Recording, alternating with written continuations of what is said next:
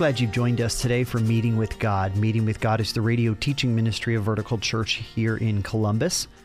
We're at the end of a series called Hope While Waiting on the Life of Daniel, and today we're going to listen to the second part of a message called A Hope Worth Waiting For. This is a great message. I trust that will encourage your heart.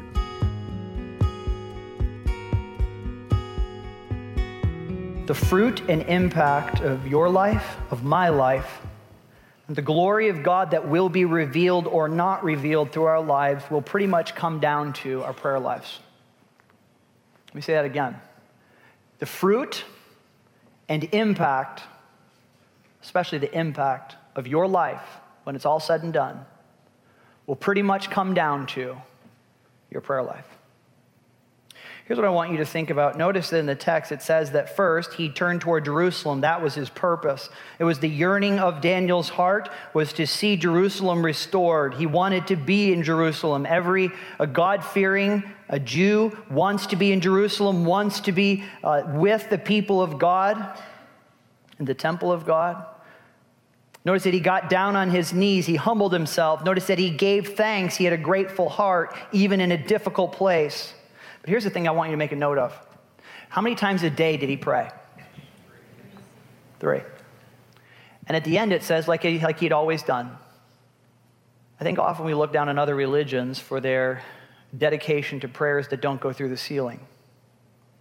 What a faithful witness of a man who disciplined himself to be in prayer three times a day, three times a day, three times a day. So consistent that later in the text, the people that are accusing him apparently were watching him for days at a time because they even noticed that he prayed three times a day. If you want to see your life display and reveal the glory of God, make a discipline in prayer. That doesn't have to be three times a day. There's nothing spiritual about three times a day. But you should have a sense of there's certain times that I always pray. I thank the Lord at dinner time. Another thing that I've been trying to do with our uh, boys is praying increasingly before we go to bed and taking a little time to think about what we pray about. I've been more, more and more convicted about this. Why not do it like Daniel? Clearly, his life had an enormous impact in a very difficult place. Think about how difficult your life or how good it is, doesn't matter. If you prayed three times a day, doesn't say he prayed for two hours, he says he probably prayed for five minutes. I don't know. But if we would to set up a discipline in prayer, these are the times I pray as a family. These are the times I pray alone. This is the time I pray with my spouse. What an impact God could have through our lives. Maybe, maybe you just want to set up a discipline. I'm, I'm not super smart but I do have a calendar that goes to my phone. And what if you just set off an alarm that goes off at 10:35 in the morning or 8:25 on your way to work or you know at 6:25 when you're driving home or you know sometime during dinner that alarm always goes off just as a reminder, hey guys, we're just going to let's just gather up for prayer for 5 minutes. Those disciplines are what God uses to reveal his glory then also notice in this verse, this just grabbed a hold of me. Verse 10, it says, When Daniel knew the document signed, he was not, they didn't come get him, they didn't come grab him and say, Hey, Daniel, what are you doing? Haven't you read the news? No, he knew it. And what did he do? Did he, he's like, oh boy, I have to rethink how I do my prayer life now. I'm going to have to switch my, my prayer disciplines. We're going to have to go in the closet now. We're going to have to go do something different. Is that what he did? I love the courage of Daniel. It says, when he knew that it was signed, he got down on his knees at the very end, just as he had done previously. He was unflinching in his courage. That's the third aspect courage. Through my courage, God is glorified through my courage. Can, can we say, God, help us to say, that no matter what I am confronted with, I would do the same thing no matter who's watching or not watching but I would do it with courage. A lot of times we think of courage in many different ways. I was, you know, when we were in New Mexico, we were in, uh, we went to a lot of different places. We had a few days. One time we went to um, grandparents' house, and her grandfather passed away about five years ago. And we were walking through the house, and it was interesting to see some memories. Uh, Jensine and I went out there when we were uh, just engaged, and uh, just to see some of the same places. But up on the wall, um, was this. Let me just show you a picture of what I saw up on the wall. Think about courage. Now, this is the flag uh, that was given to uh, her grandma when her grandfather died. You can see Ernest Sanchez right there. He was involved in World War II. You can see some of the different medals. But this one on the far right, right here, and I'll show you a bigger picture of it. That was the medal he earned by being involved in the D Day operation, and he was right in the thick of the worst part of it. When I think about his courage, I have a lot of respect for him, a lot. And you think about the danger and the impact. Some of you have been in places where you know what that means, where the bullets are flying as thick as you can. I mean, they're all over the place. And to see how he pushed through and his dedication to serving his country and the men around him. But then I think about our day. Uh, there's no Hitler today. Uh, there's no a thought that we might lose our entire freedom in a short period of time, be conquered by some other kingdom. But I believe the greatest danger in our country and in our churches and our family is not an external danger, it's an internal danger. It's a spiritual danger. And our nation is in the place it is because of a spiritual erosion within the church. Strong church, strong nation. Weak church, weak nation. And I believe what God is calling us through this passage is to be men and women like Daniel, a Daniel 6:10 courage we are the type of people that are unflinching in our commitment to Jesus Christ, that no matter what is done, what is said, I am committed to Jesus Christ and to pursuing his kingdom no matter what the cost. Would you give up your job for the kingdom? Would you move? Would you give up your life? I think I said it a couple weeks ago the thing that makes the devil go into a cold sweat are the people who are absolutely committed to the gospel no matter what. It's people like that that he can't stop. He can't tempt. He can't distract. God help us to be those people. The question I would ask you today is Will you be that person? Will you? Will you be that person that God uses in your family, with your kids, with your loved ones, to have difficult conversations, to be willing to say the thing that's hard, to do the thing that's hard? Will you be that person? Will you set aside comfort? Will you set aside dreams? Will you set aside everything that you want for the sake of advancing the kingdom of Jesus Christ? That's a hard question to answer because by the time, if you're really answering that question, you got to do some hard thinking, got to do some gut check. Would I really give up everything to advance the kingdom? And then we think about Jesus Christ who gave up heaven to come down here, to lay his life down so that we could have salvation. What an example. Back to Daniel, verse 11. And these men came by agreement and found Daniel making petition and plea before his God. And they came near and said before the king, concerning the injunction, O king, did you not sign an injunction that anyone who makes petition to any god or man within 30 days, except to you, O king, shall be cast into the den of lions? The king answered and said, This thing stands fast according to the law of the Medes and Persians, which cannot be revoked. And they answered and said before the king, Daniel, who is one of the exiles of Judah, a little smear there, pays no attention to you, O king, or the injunction you have signed but makes his petition three times a day. Somebody was counting. Then the king, when he heard these words, was much distressed and set his mind to deliver Daniel. And he labored till the sun went down to rescue him. Then these men came by agreement to the king and said to the king, Know, O king, that this is the law of the Medes and the Persians, that no injunction or ordinance that the king establishes can be changed. Then the king commanded, and Daniel was brought and cast into the den of lions. And the king declared to Daniel, May your God, whom you serve continually, deliver you. Pause. Look up here for a minute. Can you see the tension? Can you feel the tension? Daniel falling down into a den.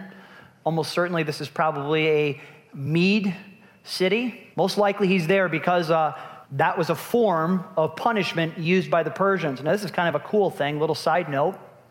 Um, in terms of the authenticity of Daniel, the, just the fact that they had a den of lions is pretty good evidence uh, for the, the authenticity of Daniel, which I, most of us take for granted. But know this, I'll just read this to you. One guy wrote this. The author was quite accurate in recording the change of punishment by fire under the Babylonians, that would be Daniel chapter 3, to the punishment by being thrown to the lions under the Persian regime, since fire was sacred to the Zoroastrians of Persia. So the Persians were not into uh, fiery furnaces because they felt that fire was sacred. So just this alone tells us of a bit of a change of scenery. I want you to see something. I go back to verse 17. Here's the tension. Here's the lions. They're you know, snarling. They're waking up, seeing dinner looks like it's been brought in. They're crouching. They're starting to growl. Feel the tension of that. And here's Darius. And here's what happens next. Says the stone was brought and laid on the mouth of the den, and the king sealed it with his a signet and with the signet of his lords, who were only too happy that nothing might be changed concerning Daniel. Then the king went to his palace and spent the night fasting, and no diversions were brought to him, and sleep fled from him. Then at the break of day, the king arose and went in haste to the den of lions. And he came near to the den where Daniel was, and he cried out in a tone of anguish. And the king declared to Daniel, Oh, Daniel, servant of the living God, has your God, whom you serve continually, been able to deliver you from the lions? And Daniel was like super cool. He had been like with an angel all night. He's like, dude, relax. Then Daniel said to the king in a real relaxed voice, O king, live forever. My God has sent his angel and shut the lions' mouths. If they have not harmed me, because I was found blameless before him, and also before you, O king, and I have done no harm. But you're welcome to get me out of here.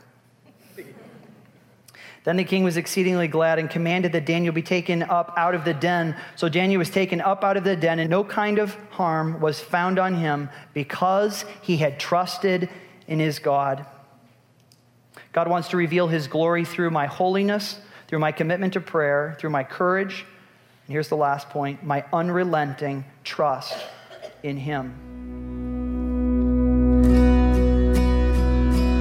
This is Pastor Luke Ahrens from Vertical Church Columbus. If you're listening to Meeting with God, you're clearly interested in God's Word.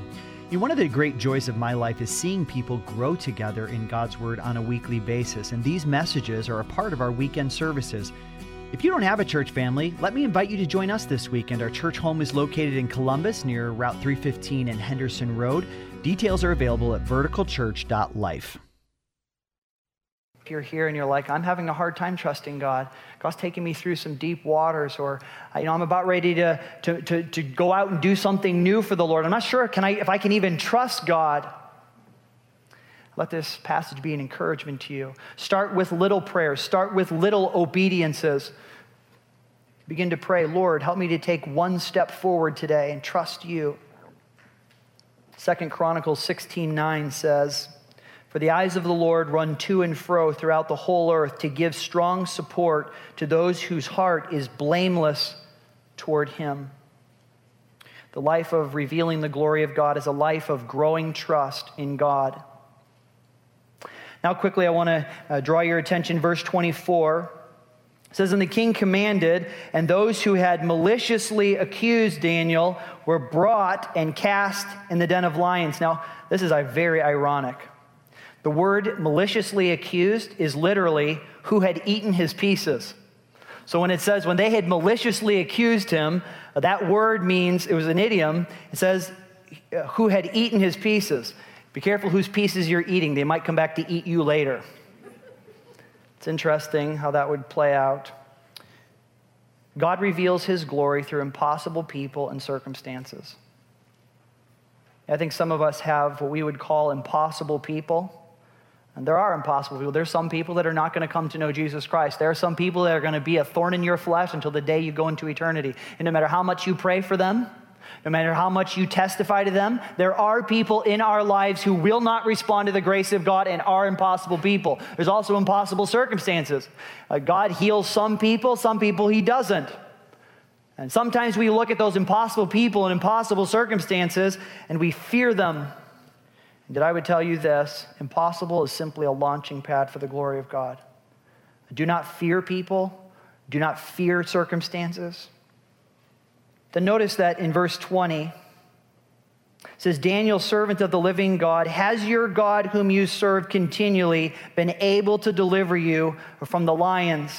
That was Darius's question. That's the question on every human heart. Is God able? Is he God? Well, notice what he now says. Verse 25. This is after these malicious people and their whole families were thrown in the den of lions.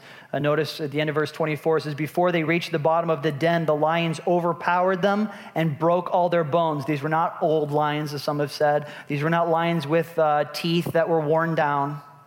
Uh, these lions were working just fine. They had a good work ethic. Then King Darius wrote to all of the peoples, nations, languages that dwell on the earth Peace be multiplied to you. I make a decree that in all my royal dominion, people are to tremble and fear before the God of Daniel. Darius had seen the greatness of God. Here's what he says for he is the living God, enduring forever. His kingdom shall never be destroyed, and his dominion shall be to the end. He delivers and rescues. He works signs and wonders in heaven and on earth. He who has saved Daniel from the power of the lions. God reveals his glory through deliverance, grace, and faithful redemption. Listen, God can reveal his glory through impossible people. He can also do it through deliverance, grace, and faithful redemption and God was just setting the table. Look at verse 28.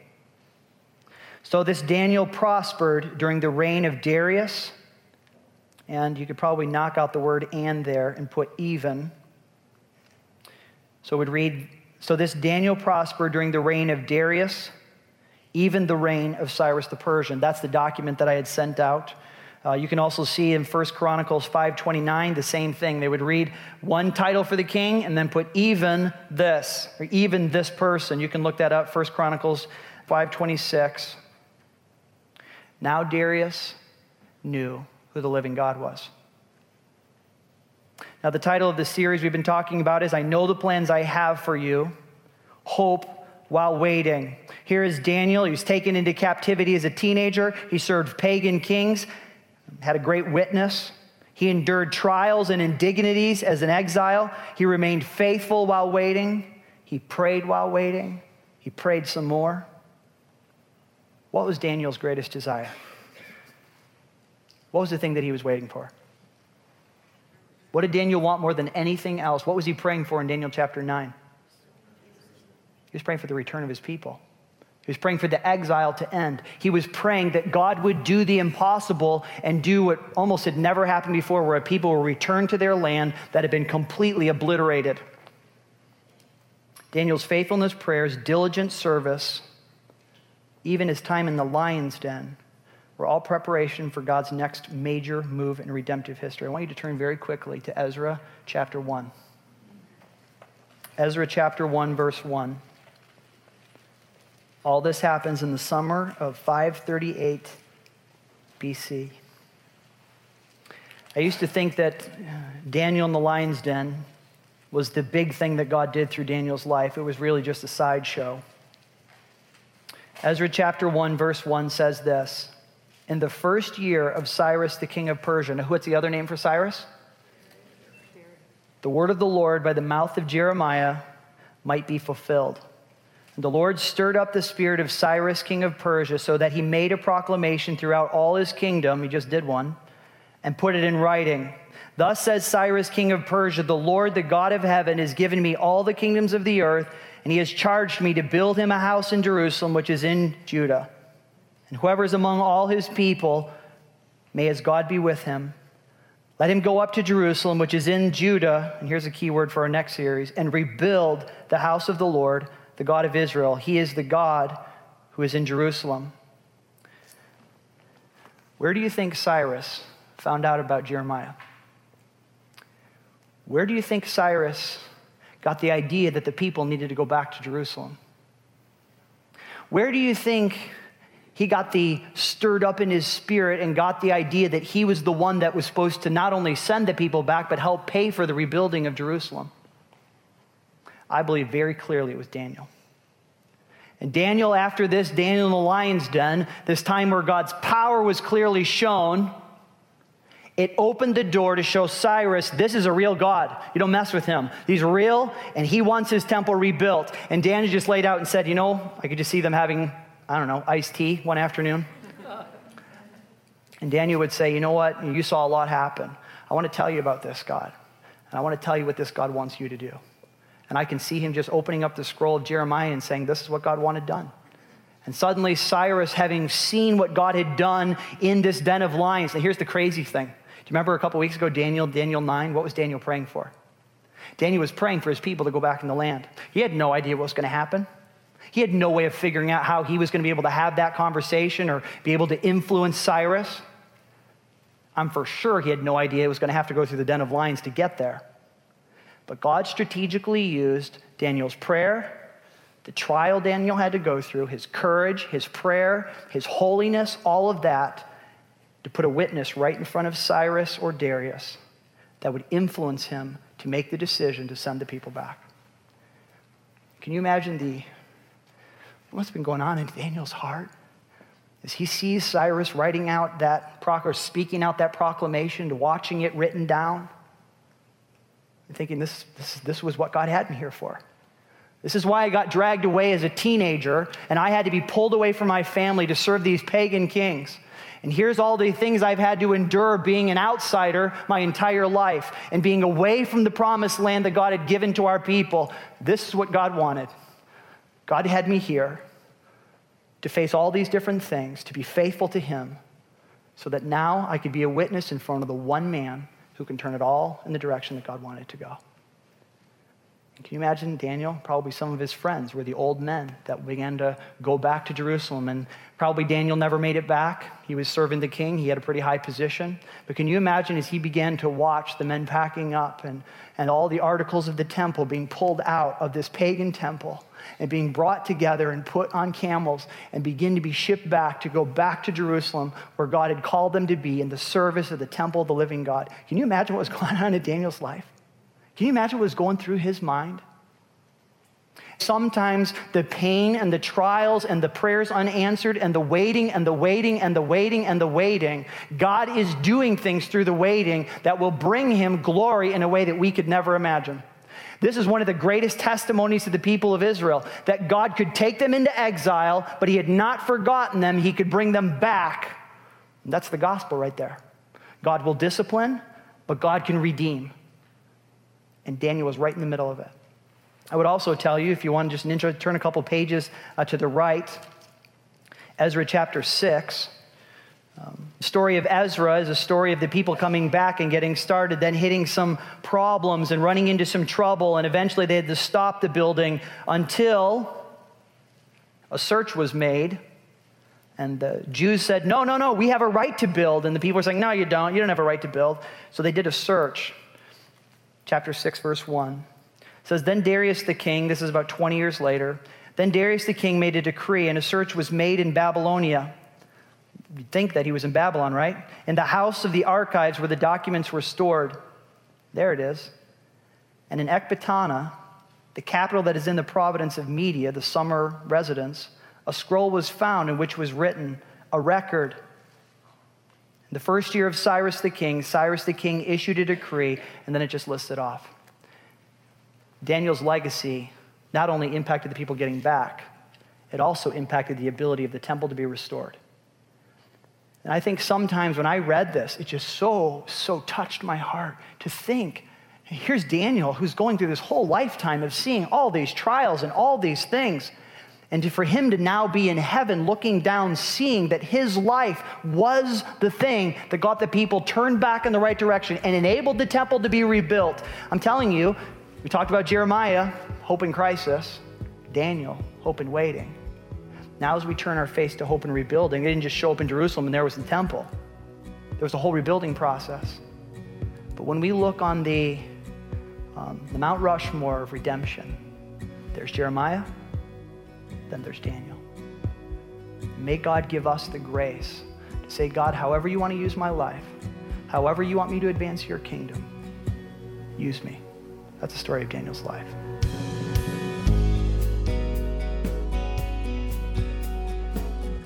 Thank you so much for listening to Meeting with God, the radio ministry of Vertical Church in Columbus, Ohio.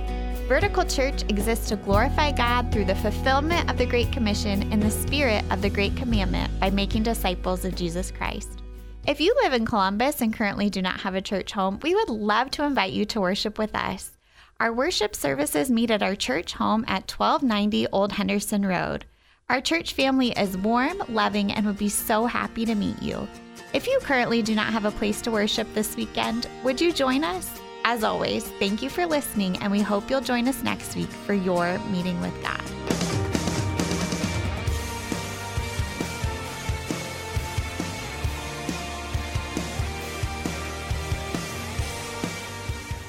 Meeting with God is the teaching ministry of Vertical Church Columbus. For more information, go to verticalchurch.life.